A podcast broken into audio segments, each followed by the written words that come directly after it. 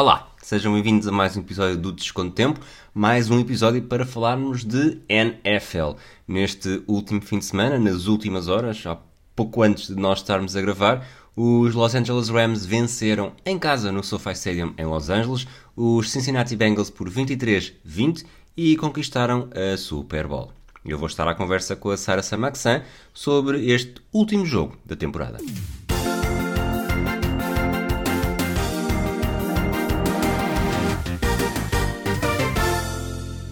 Olá, Sara? Olá, Rui. Vamos gravar sobre a NFL. Sim. O resumo podia ter dado na CNN. Ok. Rams ganharam Se calhar 23, Rams ganharam 23-20. Uh, mais do que isso, os Rams ganharam. Foi uma surpresa para ti? Ou já era um bocado aquilo que tínhamos falado nos últimos episódios, em que falámos sobre a NFL? Rams favoritos, candidatos principais, mas os Bengals tinham tido uns bons playoffs e teriam sempre uma palavra a dizer. É o que tu dizes, já falámos sobre isto nos últimos, nas últimas semanas e os Rams confirmaram o estatuto de favoritos. Hum, ainda assim, aquilo até ao final ainda podia ter dado Bengals. E portanto, enfim, uma pessoa pode sonhar, não é? Tu estavas pelos Bengals? Eu estava a sonhar. Estavas pelos Bengals. Eu estava pelos Bengals, sim. Os Rams eh, estiveram em vantagem. Eu, eu diria que ali praticamente até acima do intervalo os Rams foram a melhor equipa. Claramente. Eh, estiveram, mas fizeram o primeiro touchdown do jogo pelo Odell Beckham Jr., que depois acaba por eh, se lesionar. E o segundo também. O segundo quê? Touchdown do jogo. Também foi o.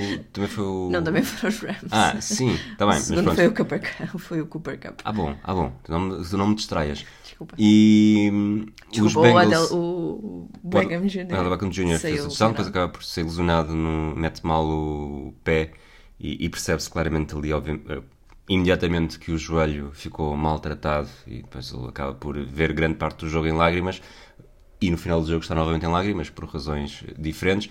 Os Bengals demoraram a reagir, mostraram o mesmo.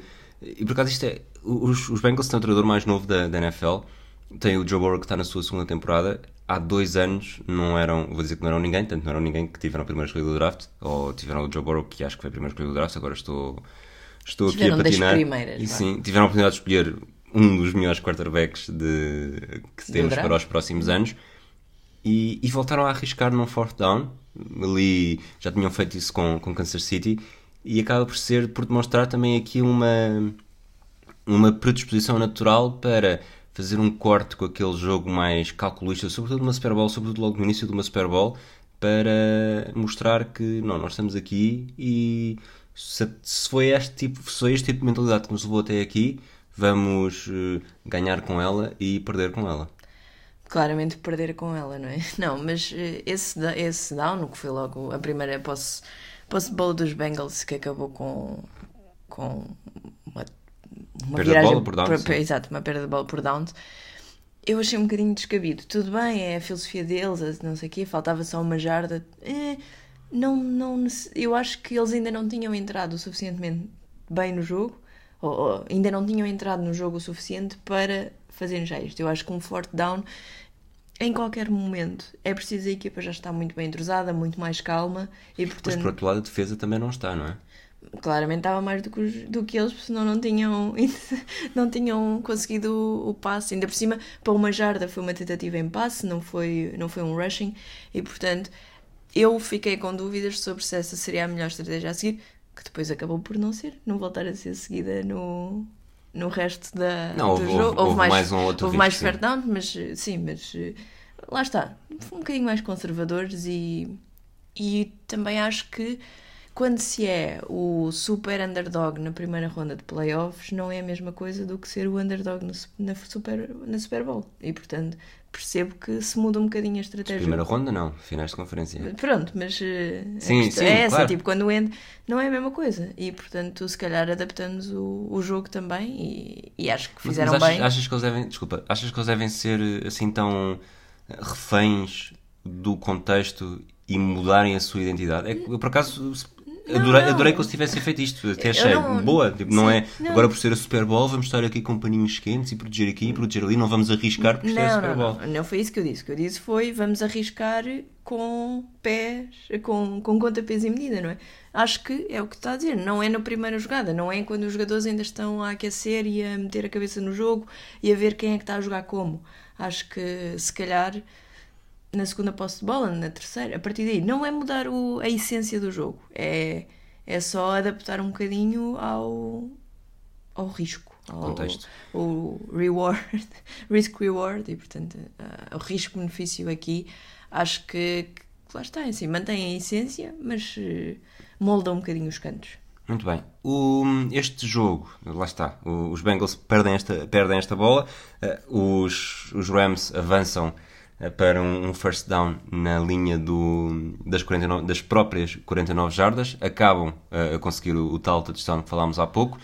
Os Bengals demoram a reagir. Eu acho que o, a segunda, a o segundo drive acabou com um punt, o terceiro drive acaba com um field goal e o um 7-3 com o field goal mantém as coisas em aberto. Logo a seguir, os Rams eh, conseguem um touchdown também, deixam o resultado em 13-3 porque falham o pontapé aos postes. E aí sim sente-se que a coisa, sobretudo pelos Rams serem favoritos, por estarem a jogar no seu estádio, e tudo bem que acaba para todos os efeitos é um terreno neutro, mas para todos os efeitos também estava carregado de. não estava 50-50, longe disso. Até porque a elite, a elite de Hollywood estava em peso ah, no SoFi e, e todos equipados a Rams, portanto... Sabes que há, uma, há, um- há uma coisa interessante que é, agora fazemos aqui uma, a primeira tangente do episódio, que é. Isto fala-se muito nos mundiais de futebol, que é dependendo do. dependendo do. do tipo de estádio que se vê, percebe-se logo, ah, este jogo foi do Mundial 86, por causa da sombra do, do Azteca, eh, este jogo foi do Mundial 90. As pessoas normais não sabem isso, mas sim, vai continuar. Ou vezes uma prova de Jogos Olímpicos, se a pista é azul, é do, dos Jogos Olímpicos do Rio de Janeiro. Sim. Esse tipo de coisas. E aqui, eu acho que há, uma, há um fator comum a todas as Superboys que, que é a Jennifer Lopez. E Ok. ontem ela apareceu com, novamente, o Matt Damon. O Matt Damon não, desculpa. O Ben Affleck. São mais ou menos a mesma pessoa. E depois de inúmeras Superboys a aparecer, comigo a ver pelo menos, com o Alex Rodrigues. Mas eu tenho ideia que ela também já terá aparecido com o Ben Affleck eh, Antes, eh, antes. Portanto, isto vai tornar-se ali um bocadinho confuso que, que as Superboys e os Jennifer Boys acabem por tra- estragar aqui um bocadinho do ah não, pera, esta na altura que ela estava com este, portanto foi aqui neste período e não, ela não está, não está a ajudar Ou então nossas... olhas só para a cara dela, porque entretanto envelheceu 15 anos, mas pronto, tudo bem. Há um... Que idade é que lhe dás? Deve ser pai 50. 31? És muito engraçadinho. Vamos voltar a falar de Super, de Super Bowl, de NFL, de Sim. futebol americano. Lá está, o contexto estava completamente a favor dos Rams, só que a partir daí Joe Burrow acorda um bocadinho. Eh, O Jamar Chase, como sempre durante esta temporada, foi um, uma arma eh, não secreta, porque a arma foi bastante pública, que o, que o Joe Burrow foi aproveitando e até ao intervalo, e isto se calhar foi. Ainda houve, um, ainda houve mais tempo, mas eh, até ao intervalo fizeram o, o 13-10, o jogo fica equilibrado. O Matthew Stafford faz o sofre a primeira interseção do jogo e vamos para intervalo com 13-10, claramente com tudo em aberto. Sim, e eu acho que lá está. Desculpa, mais do que com, desculpa, mais do que com tudo em aberto, não se sente necessariamente que haja um, A domínio. um momentum, porque Sim. o Joe Burrow realmente começa mal, mas entretanto recupera confiança. O Stafford começa muito bem, mas entretanto sofre uma interseção e aquilo está ali, não há. Ambos se podem agarrar a coisas boas e serem prejudicados por coisas más. E temos um intervalo de 40 minutos que acaba por eh, quebrar qualquer impulso que eles sentissem a acabar a primeira parte. Sim, é isso. Houve ali, hum, sei lá, mudanças e e mudanças de ritmo constantes que não fizeram uma final de divisão, um jogo de final de divisão de- destes playoffs, mas que deram alguma emoção ao jogo, mesmo que tenha sido com poucos pontos e é, é isso, houve muitas mudanças de ritmo, houve ali muitos eh, momentum uh, para um lado e para o outro. As defesas também estiveram bem e, portanto, sentiu-se na entrada para, para a segunda parte que podia dar para um lado ou para o outro. E depois tivemos os 22 segundos, que podiam ter sido 22 segundos dramáticos. Uh, acredito que eles vão, vão olhar para. vão olhar para. Um, os adeptos dos Rams vão olhar para este momento até a sorrir, do género. Aquilo esteve perto de correr mal, mas na verdade uh, conseguiram dar-lhe a volta. Mas nestes 20, nos primeiros 22 segundos da segunda parte tivemos um touchdown dos Bengals com um passe, uh, uma jogada para 75 jardas que provavelmente não deveria ter sido mantida. Os árbitros deveriam ter assinalado qualquer coisinha e depois, logo a seguir, uh, jogada dos, dos Rams, em que sofrem uma interseção, portanto, 22 segundos de jogo, e não só o, os Bengals já estão na frente com 17-13, como têm a bola no, na, no ataque, no, no meio campo ofensivo, e em excelente posição para eventualmente pôr o resultado em 24-13 aumentar para duas posses de bola de vantagem e aqui as coisas poderiam ficar muito descontroladas para os Rams. Pois, deixa-me recuar um bocadinho e falar do touchdown, porque quando acaba o jogo, nós já falámos aqui, os Rams ganharam 23-20, mas o que tu sentes é, e depois já vamos aos minutos finais, que se os Bengals tivessem uh, vencido, não era justo. Porque aquele touchdown não é nada justo, é uma falta absolutamente chocante. Não, há muito é pouco, um face mask. Um, é? um, face mask óbvio. Há muito poucas falsas, faltas tão flagrantes que tenham sido deixadas passar este ano, esta época que eu me lembro na NFL. E portanto, uma pessoa. E eu estava a apoiar os Bengals, não é? Mas se os Bengals tivessem vencido por menos de 7 pontos, seria. Hum, epá, acho que não. acho que não mereciam. Acho, o que fez a diferença foi aquele touchdown que não devia ter sido. Um, mas foi, pronto, é o que temos. E, e, é verdade que de repente, a caminho uh, do que poderiam ter sido os 24-13, um, a coisa de repente parecia muito mais bem encaminhada. Um, nem, nem a, uma possível lesão. O Burrow, depois, até no pós no pós-jogo, vê-se que está um, a cochear. Ele tinha tido levado uma pancada feia no, acho que no final da primeira, da primeira parte. Não, já foi na segunda. Já foi na segunda, pronto. Mas, portanto, foi uma, uma altura complicada, mas que estava claramente virada para os Bengals. Uh, ainda assim, não conseguem, não conseguem uh, usar essa posição favorável no campo, não conseguem o touchdown, fa fazem apenas o field goal, fica 20-13 uh, eh, para Cincinnati. E, e, desculpa, mais uma 2013, um, um, um field goal do, do McPherson, é McPherson, o tal único rookie a ser escolhido, o único kicker a ser escolhido no draft, portanto, o único kicker rookie que foi escolhido no draft. Uh, ele termina uh, os playoffs com 100% de eficácia, tanto em field goals como em, em pontapés aos postos de, de extra points. E, e 2013 continua? É que eu acho que o facto de eles terem saído dessa jogada com sem o touchdown deu também aso e depois porque qualquer jogador viu aquele face mask qualquer não, pronto, há alguns que estão de costas mas os que viram aquele face mask há ali um momento em tipo se, se ficasse os 24-13 e aquilo era uma injustiça e tal, podia ter havido um sentimento de muito derrotado, mas não, conseguiram pará-los uh, para o field goal e, e, de repente fica só 20-13 e 20-13 é um touchdown e ainda há muito jogo por, por jogar, portanto houve ali outro momento, outro ritmo a ser alterado e que entretanto, apesar dos Bengals estarem na frente, dava algumas hipóteses aos Rams. Não sei se concordas. Concordo. E os Rams acabaram por conseguir recuperar bastante bem, fazem um, um field goal na jogada seguinte Estamos com, com 20-16 eh, para os Bengals numa altura, portanto, a meio do terceiro período, faltavam cerca de 6 minutos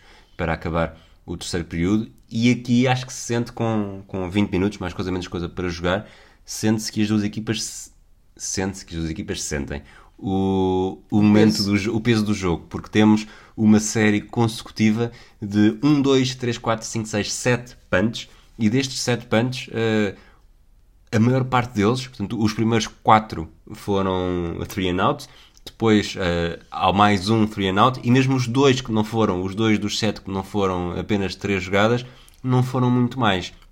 E com isto o relógio começa a avançar, a pressão começa a aumentar, porque nesta altura uh, Falta menos de um minuto e meio, não é? Sente-se que qualquer equipa que consiga pontuar, sobretudo se forem os Bengals com um touchdown, o jogo praticamente morre. Uh, e os Rams, lá está. Uh, com uma equipa que o Matthew Stafford também tinha, também tinha levado uma pancada, e, mas conseguiu recuperar, ia perder muitas das suas armas ofensivas, basicamente só, só resistiu o Cooper Cup e, e resistiu aquele jogador que viria a fazer muito de diferença para, para que os Rams conseguissem passar para a frente. O Cooper Cup. a pensar, além do Cooper Cup, quem é que fez não, a diferença? Não, não, Pois, tenho, eu só não concordo contigo quando diz ah, se houvesse aqui uma coisa, um, uma um, um touchdown ou um field goal marcado, podia dar o resultado final do jogo, porque se há coisa que nós vimos este, este ano é que um minuto e meio não resolve, não, não resolve nada, nada está resolvido. Os Chiefs e os Giants que o digam. Os Bills. Os Bills, desculpem. Nova York, um, os Chiefs e os Bills que o digam, e portanto, mesmo com um minuto e meio, depois acho que foi com um minuto e 23 um, que os, os Rams conseguem um touchdown uh, que os faz passar para a frente, 23-20. Um, ficou de facto resolvido, foi o resultado final do jogo, mas isto ainda dava muito tempo, isto com, com uma Holmes ou com o Josh Allen, ainda dava aqui umas boas, uns boas tentativas de passe de 70 jardas e ainda podia dar, dar. Mas eh, é verdade, entretanto, o Cooper Cup eh, que fez realmente a diferença, como fez a diferença toda a época para os Rams, eh, acabou por conquistar o, o troféu de MVP, de jogador mais valioso. O que é que tu tens para dizer? Eu sei que tu gostas. A única, as únicas coisas que eu sei sobre ela é que ela usou um celeiro que tinha em casa para fazer um laboratório uh, completamente topo de gama para estudar todos os movimentos relacionados com, com o jogo e, portanto, para saber como é que troca o pé, como onde é que mete o braço, uma coisa absolutamente científica. É aquilo que eu sei sobre o Cupper Cup, mas Cooper Cup. Cooper Cup, desculpem. Dormiste bem entre os Jogos Olímpicos e Super Bowl e está, está, está agreste. Estou. E portanto, o que, é que, o que é que tu tens para dizer sobre este monstro da NFL? Bom, ele foi, durante toda a temporada, foi uma das maiores armas ofensivas, não só dos Rams, mas de todo, toda a liga. Acho que era, era indesmentível, inatacável antes de começar este jogo. E depois deste jogo, ele recebeu 8 passes, avançou 92 jardas, uh, recebe dois passes para touchdown e está aqui. Um deles de uma jarda. Um deles de uma jarda, mas, mas estava lá, não é? Uma jarda, já vimos em Super Bowl, pode mudar muita coisa. E, e é o MVP, eu diria óbvio, porque o Matthew Stafford faz uh, três passos para touchdown, sofre duas interseções. Não acho que tenha sido. Uh... Não é um quarterback que fique. Não é Sim, não. Não é, eu acho que é a história dele depois de dos anos que sofreu em Detroit e agora ganhar o Super Bowl é interessante. Mas é. ele não é um não é um Mahomes, não é um, um Josh Allen, não é um quarterback que te fique na memória quando acaba. Pelo menos é o que eu sinto. Quando acabas de ver um jogo dos Rams, não é o quarterback que te fica na memória. Sim, ele é, aliás, eu, isto aqui, salvo as devidas proporções, ele é um quarterback que está mais na escola do, do Nick Foles, quando o Nick Foles levou os Eagles uhum. à vitória com, com os Patriots Deixar que... os jogadores.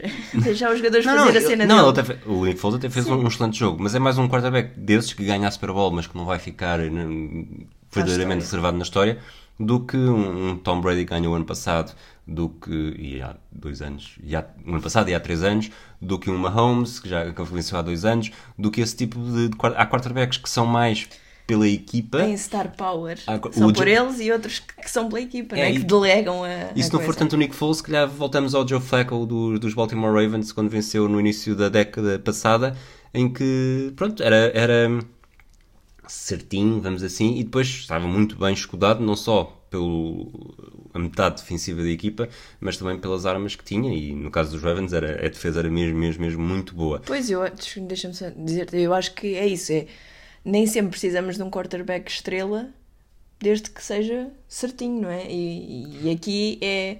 E fala, olha, estávamos a falar da questão da essência dos Bengals e dos arriscar e isso tudo. Eu acho que mostra um bocadinho, até nisto, mostra um bocadinho a diferença entre as duas equipas. Os Rams, uh, tirando talvez o, o Cam Akers uh, em alguns jogos e o Cooper Cup, que são muito estrelas, são uma equipa muito certinha.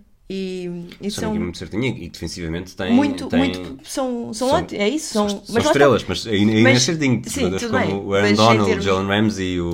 Von Miller, aí este trio São estrela, é verdade. são Mas quando falamos, e quando normalmente para ganhar falamos da, da parte ofensiva, isso é uma equipa muito certinha, que depois tem, tem a sua defesa eh, incrível, face a outras equipas que, que são mais de momento. E eu acho que isso também acaba por fazer a diferença. Há uns anos em que, que é umas e outros que é outras. São duas abordagens diferentes ao mesmo jogo. E eu acho que, não sei. Eu- eu, obviamente, este ano podemos dizer que uma foi melhor que a outra, mas acho que em, em geral não se pode dizer que haja uma abordagem mais certa do que. do Sais, com- sais com essa conclusão desta final? Sentes que uma foi melhor que a outra? Não. Ou, ou houve muitos pormenores que. Eu comecei podiam- por te dizer que achava que se os Bengals ganhassem por menos de 7 teria sido injusto. Portanto, Sim, mas injusto por causa dessa decisão Tudo bem, arbitral. mas se não mas, fosse eh, isso, tirasses os 7 pontos, ficaria 23-13. Eu acho que foi nesse touchdown, foi nesse touchdown, só pode ter sido porque foi nesse metade do campo, que eu acho que tu não viste este pormenor, que os Bengals são penalizados nessa jogada, não pelo face mask, mas porque há um elemento que nem sequer está equipado, é um, um apanha-bolas, um entrega de toalhas, que aparece a festejar lá no meio deles. E acaba por ser eh, uma penalidade por eh, Não elemento não equipado na zona de campo, uma coisa desse género, que foi completamente surreal. Mas, avançando, uma pergunta sobre, sobre estes. Ah, mais umas estatísticas. eh, Falámos do Stafford. O Joe Burrow acaba com 263 jardas, menos 20 de- do que o Stafford. Um passe para touchdown, zero interseções. Os Bengals têm um segundo jogador que faz um passe para touchdown, o Joe Mixon, eh, que fez o passe para o. eu Agora estou na dúvida qual deles é que foi. Eh, Acho que só pode ter sido um, porque foi o mesmo que fez os dois, fez os dois touchdowns, o T. Higgins. O T. Higgins que faz a tal fala do face mask. O Jamar Chase não faz eh, touchdowns, mas, mas recebe para 89 jardas. 89 jardas não é um número eh, por aí além. O Cooper Cup fez 92, eh, não, é um, não é um número fantástico, mas esteve em muitos momentos que fizeram Eu- a diferença para a equipa avançar. que nem um nem outro tiveram o seu melhor jogo também. Acho que o Cooper Cup não teve. Já teve jogos muito Foram mais. mais, foram mais decisivos em pequenos momentos, Momentos. do que fantástico. Fantástico quando digo, é tipo Sim, uma sim. jogada de, de- É isso, aquelas coisas que dão memes e que vão para. o- as jogadas que vão para o Facebook e para o Twitter. Acho que não tiveram muitas. Depois, ehm, até porque também, na verdade, se o Cooper Cup ainda recebe, recebeu 8 passos, o Jamar Chase também só recebeu 5. a maior, mais longa foi de 46 jardas, portanto, apesar de tudo, uma média de 17, 18 por, por, por catch, eh, até é bastante positivo. Não foi, foi muito solicitado. Pergunta para este. Para este ah, outro. Pensei está, está difícil. queixinho. Não, não. O Joe Burrow foi, foi sacked sete vezes, eh, estabeleceu um novo. igualou um novo recorde do Super Bowl.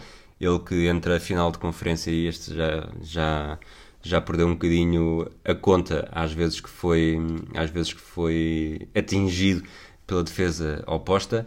Mas sobre este jogo, os Bengals chegam ao Super Bowl depois de serem muito maus há dois anos e depois de no ano passado terem um grande quarterback que se lesiona e acaba por, eh, por vencer o Comeback Player of the Year este ano.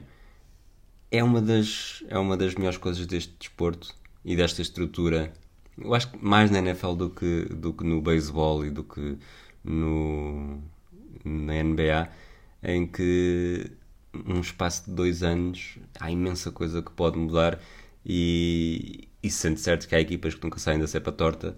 Uh, também não há quarterbacks destes todos os anos, mas que, Que de facto, de facto há. Bom, também só foi o primeiro ano, mas que as coisas podem mudar muito rapidamente.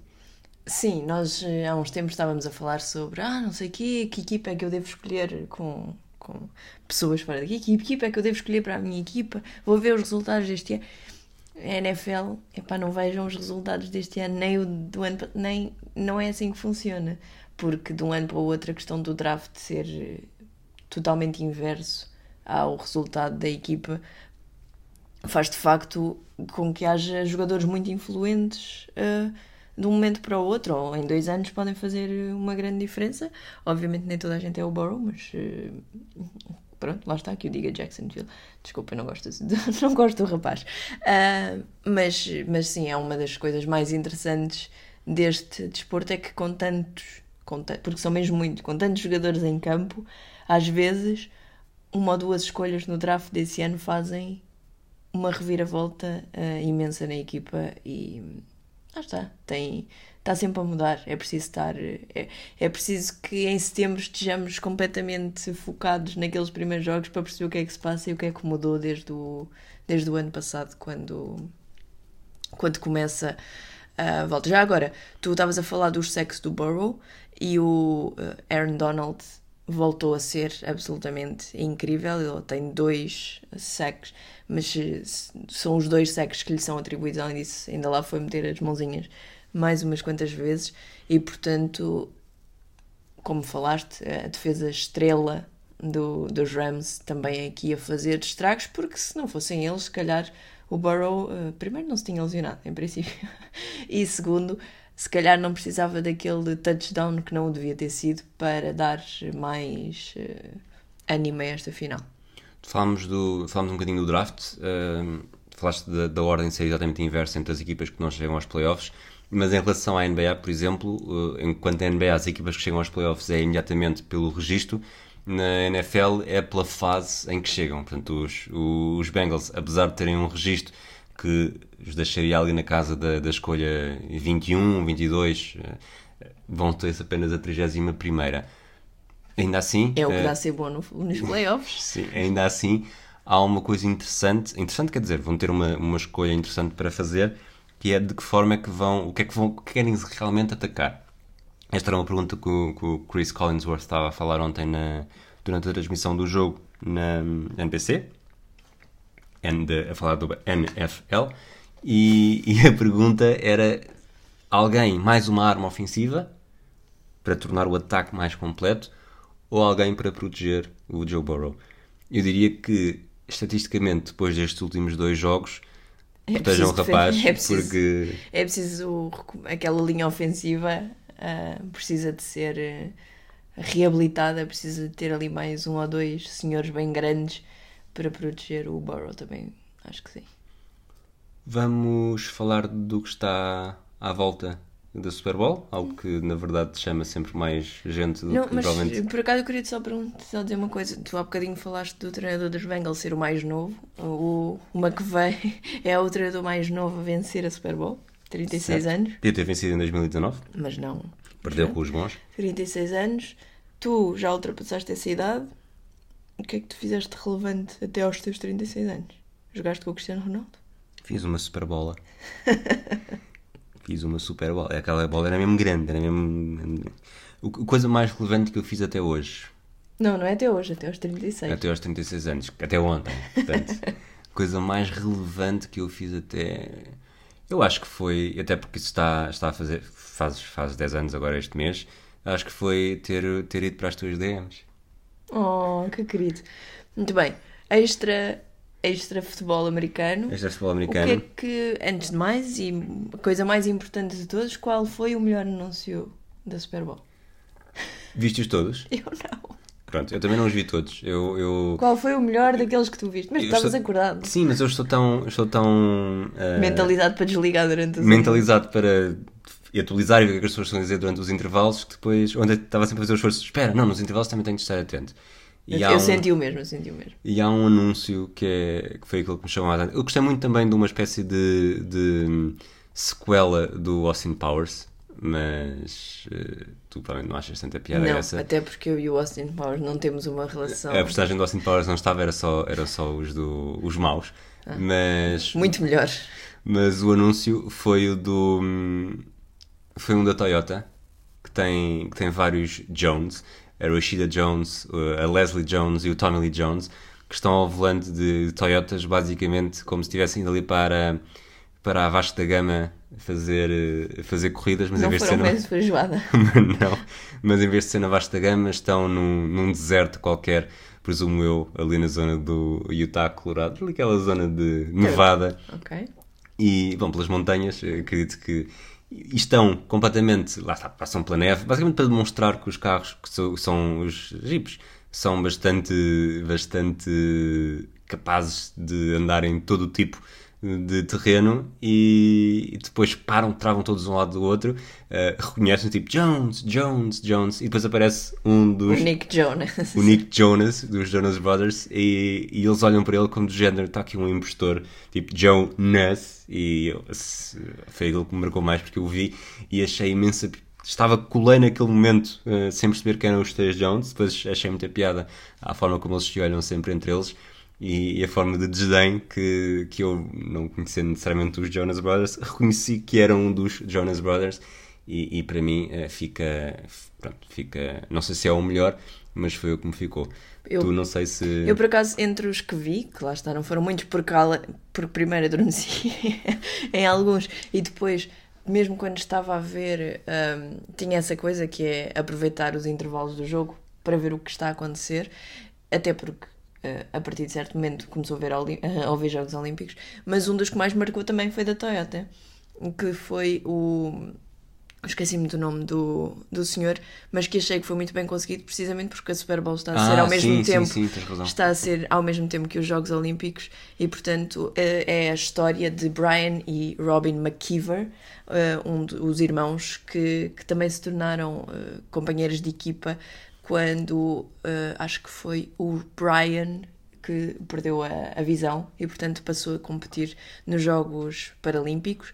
E entre os dois uh, já conseguiram 10 medalhas. Entre os dois, quer dizer, neste caso os Robin, porque o, o Brian. Não, é Neste caso o Brian. O Brian, porque o Robin é, é o guia, uh, conseguiram já 10 medalhas. E, portanto, eu acho que a Toyota aqui conseguiu um, muito bem fazer a ponte entre estar a ver a NFL, mas também está a ver Jogos Olímpicos de Inverno ao mesmo tempo e, e de facto é uma história inspiradora. Além disso, gostei muito de ver a presença do Departamento do Ministério da Saúde americano, que ao longo de vários momentos foi passando informações importantes, nomeadamente em relação à importância da vacinação.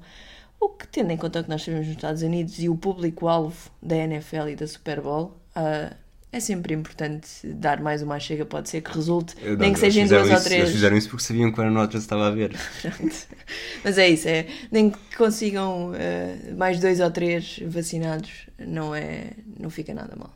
Eu, realmente, este anúncio é melhor do que o dos do Jones mas eu na verdade este não associei à Toyota. Não eu também não, vi, vi, agora quando tu procuraste para vi que, quando vi, vi que era da Toyota. É, é, uma história muito inspiradora mas... e deu-me vontade, deu uma imensa vontade de escrever sobre ela e, e contá-la no Tocha Olímpica também, deixa, mais tarde ou mais cedo. Já agora deixa-me dizer, perguntar-te uma coisa que é, isso não é, e tu já viste muitas super, muito mais Super Bowls que eu, e muitas imagino com os, com, com os anúncios também, não é um, uma, uma questão recorrente que é tu lembras dos anúncios, mas não sabes o que é que estão a anunciar. Porque eu acho que os anúncios da Super Bowl têm menos o cariz comercial da marca, isto é, de tentar passar aquele produto específico, e mais uma tentativa de vamos falar sobre este anúncio e eventualmente se o anúncio for falado e partilhado vezes suficientes, as pessoas vão de começar a perceber que aquilo é um anúncio, portanto a marca entra de outra forma. Portanto, não é tão. Lá está, o que é que dois olímpicos de cross-country, imagino eu, pelo, pelas imagens um, de Jogos Paralímpicos tem a ver com uma marca de carros.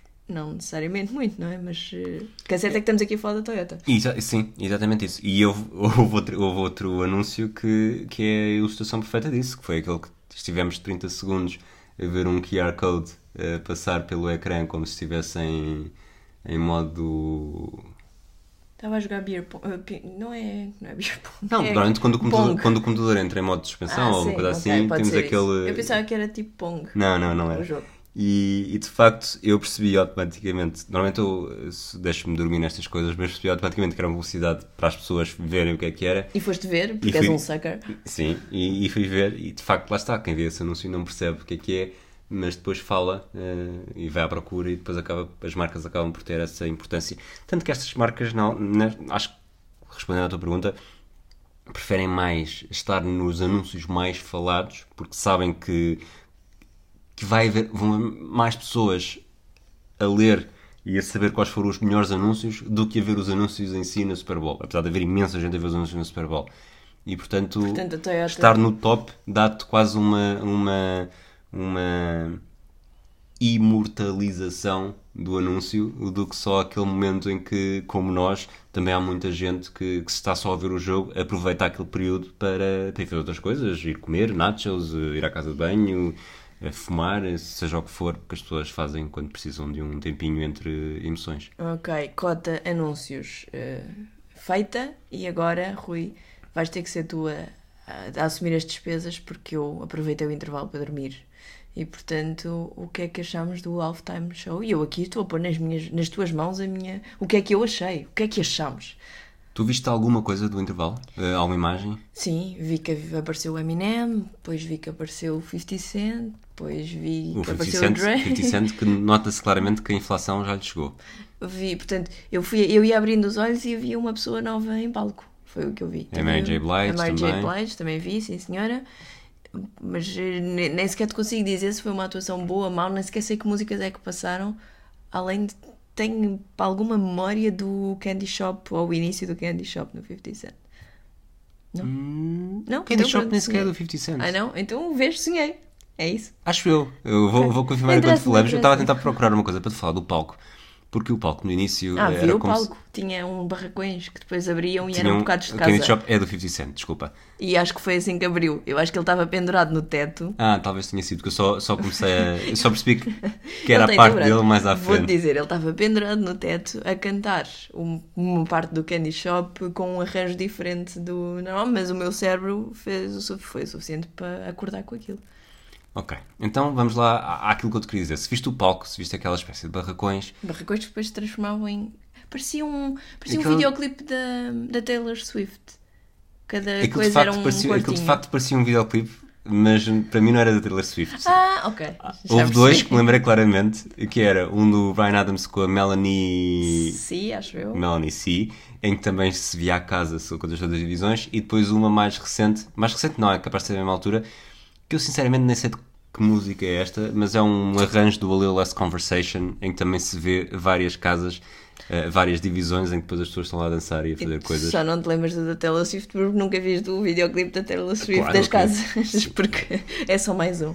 E, e, pronto, foi, foi isto que eu achei inicialmente sobre o, sobre o intervalo. Uh, eu acho que.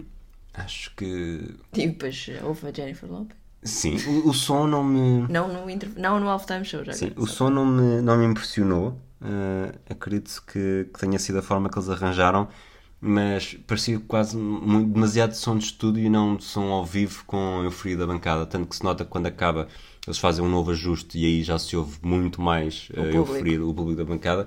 Eu não sei como é que isso Eu não sou especialista nisso, Uh, tu mas... és especialista em alguma coisa? Não és o Pedro Fragoso? Sou especialista em dizer que não sou especialista. Okay. Eu sou. É, foi como em Moscou, Yanni Gavari, dizer que não falo russo em russo. Mas achei isso.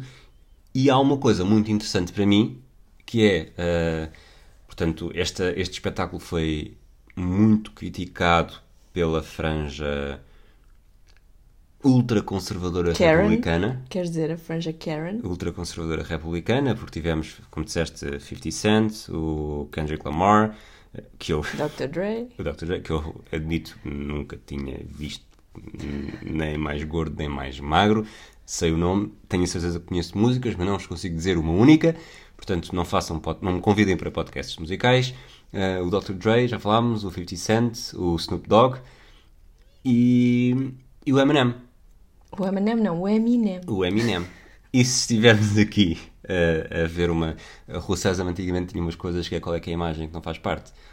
O Eminem, escusavas de me ter cuspido para cima, mas tudo bem. Uh, o Eminem tem uma diferença óbvia em relação aos outros todos. E sim, estou a entrar aqui a, a usar a carta racial, mas uh, pelo lado positivo até. Depois do que se tem passado nos últimos anos, o Eminem ajoelhou-se e esteve bastante uhum. tempo ajoelhado. Foi uma das já agora deixa-me dizer, foi uma das coisas que foi muito falada e que a NFL disse, os representantes da NFL dizem que sabiam que ele eh, planeava ajoelhar-se durante... E ao mesmo tempo pediram para que ninguém se ajoelhasse. É Portanto, a NFL ah, já sabia que isso ia acontecer, vale o que vale, face value, não é? Uh, Ou Mas- então sabia o que ia acontecer, mas também não envia grande forma de evitar porque ele faz o que eu quiser. E, mas, pois, eu acho, eu acho que há aqui uma mensagem que passa e, e eu acredito que à primeira vista, a primeira vista quer dizer, de, de inicialmente já esta franja ultraconservadora republicana, ou se quisermos esquecer republicana, última ultraconservadora, já não, gostava, não- já não achava muita piada a isto e o ajoelhar do Eminem para mim foi a cereja no topo do bolo de um espetáculo que para mim não foi... A parte do som afetou-me mesmo. Eu acho que se tivesse sentido um, um som mais ao vivo, uh, se calhar o problema é meu. eh, Se calhar. tinha marcado mais a diferença, mas eh, a- essa parte do Eminem para mim é a mensagem mais interessante que passa. Eu vi, eu vi, eh, vi essa parte em direto, vi-o a ajoelhar, não associei e que era necessariamente em relação a isso, mas quando, quando aconteceu e quando comecei a ver que se estava a falar muito disso, eh, brilhante, e, e lá está, Eminem, o Eminem na NFL, a liga onde Colin Kaepernick eh, fez o seu intervalo há uns anos e não voltou para a segunda parte.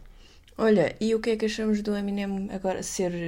ah, voltar nos halftime shows da, da Super Bowl? Já tinha, já tinha sido convidado o ano passado, há dois anos, não- agora não tenho bem a certeza. Ah, é, uma, é a nova presença recorrente. Eu acho, assim, eu... A Pepsi gosta dele? Achas que lhe pagam? O Não, que- claro que lhe pagam para estar lá, mas achas que isto está escrito no contrato? É uma avença, é participar no halftime show. eu diria que a partir do momento em que levas seis ou sete atle- atletas, atletas musicais, atletas da voz, eh, depois também torna-se difícil mais tarde ou mais cedo não repetir.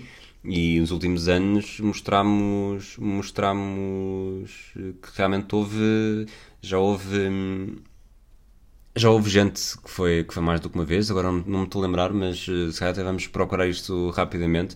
E, e não me choca que, sobretudo quando corre bem, Não, já houve, já. que apareçam. Que foi, não sei se foi o Bruno Mars que apareceu também anos. E depois há aqueles que aparecem que, que, que não são o, o artista principal convidado, Como mas era o depois caso- levam, leva gente com eles e, e acaba por, eh, por repetir mais gente. Portanto, não, não me choca que ele, que ele, tenha, que ele tenha aparecido, eh, não choca que ele tenha aparecido novamente.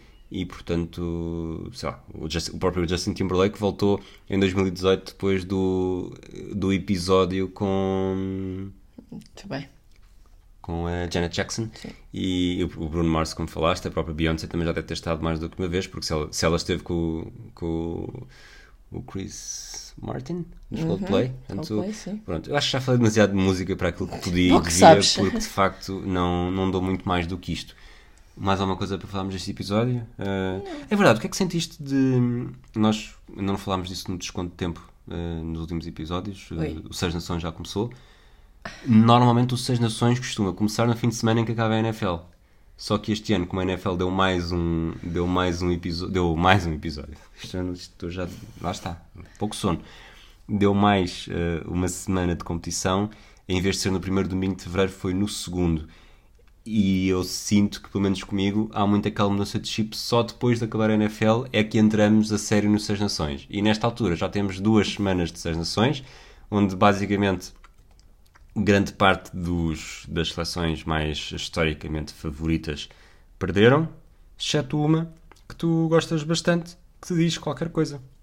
Que me, diz, que me diz qualquer coisa. Estamos a falar da França, quer dizer, ganhar. eh, Que é a única que tem duas vitórias ganhar em dois jogos. eh, à Itália também não é assim uma coisa tão absolutamente espetacular no, no campo de Seis Nações. Mas eu acho que este, este Seis Nações está a ser particularmente complicado.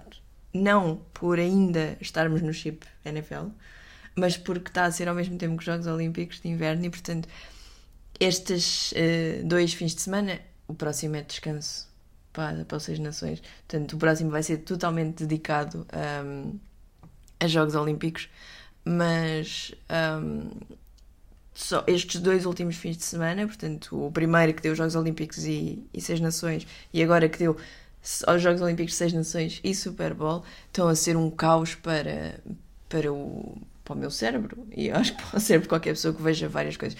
Ah, mas de referir uma nota para a vitória da Escócia sobre a Inglaterra no primeiro, Na primeira jornada. na primeira jornada, um grande jogo entre as duas equipas. Uh, na primeira jornada, Gales tinha ficado um uns furos abaixo do que devia, ou muitos furos abaixo do que devia, numa derrota por 29-7 contra a Irlanda, mas depois na segunda jornada já conseguiu bater a Escócia e portanto há aqui um grande embrulho. A Escócia que parecia estar depois de bater a Inglaterra num grande momento, a seguir perto com Gales que não está assim tão bem. E portanto, vamos ver. Neste momento, acho que está a França em primeiro, Sim. Inglaterra em segundo e Irlanda em terceiro. Sim, nove pontos. A França, a Inglaterra e Irlanda com seis. Lá está, a França está, neste momento está, com, está na primeira posição. Joga na Escócia, joga em Gales e recebe a Inglaterra.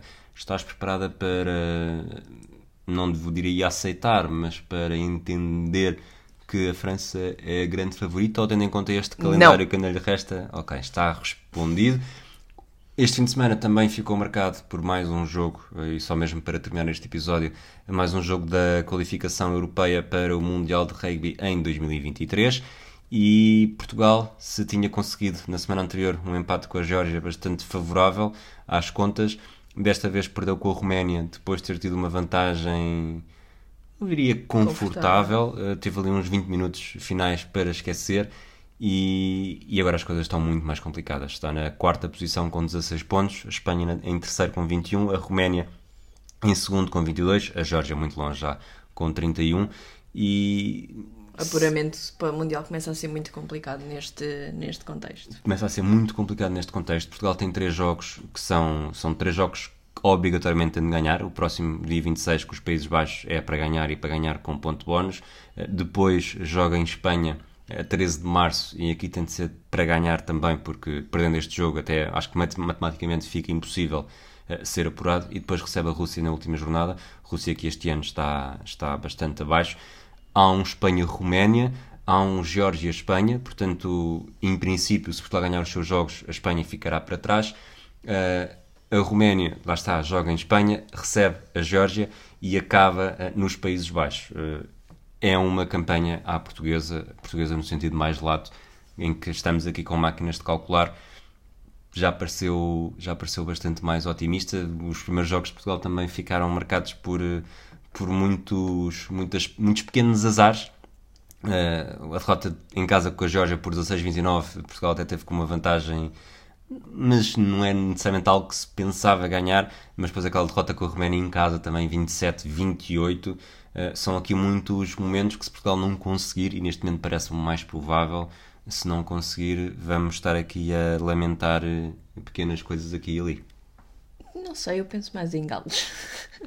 Pensas mais em galos, portanto voltaremos eh, muito provavelmente ainda, talvez não este mês, talvez no início de março, para falar sobre Seis Nações. Ainda este mês vai haver um audiodocumentário intitulado O Senhor dos Anéis, será nos próximos dias, estejam atentos. De resto, acompanhem também os outros podcasts do Hemisfério Desportivo. Se quiserem apoiar, em patreon.com.br hdesportivo terão acesso, mais não seja, a este audiodocumentário do Senhor dos Anéis, antes do, de ir para os feeds, eh, os feeds uh, normais, digamos assim. Um abraço a todos e até à próxima.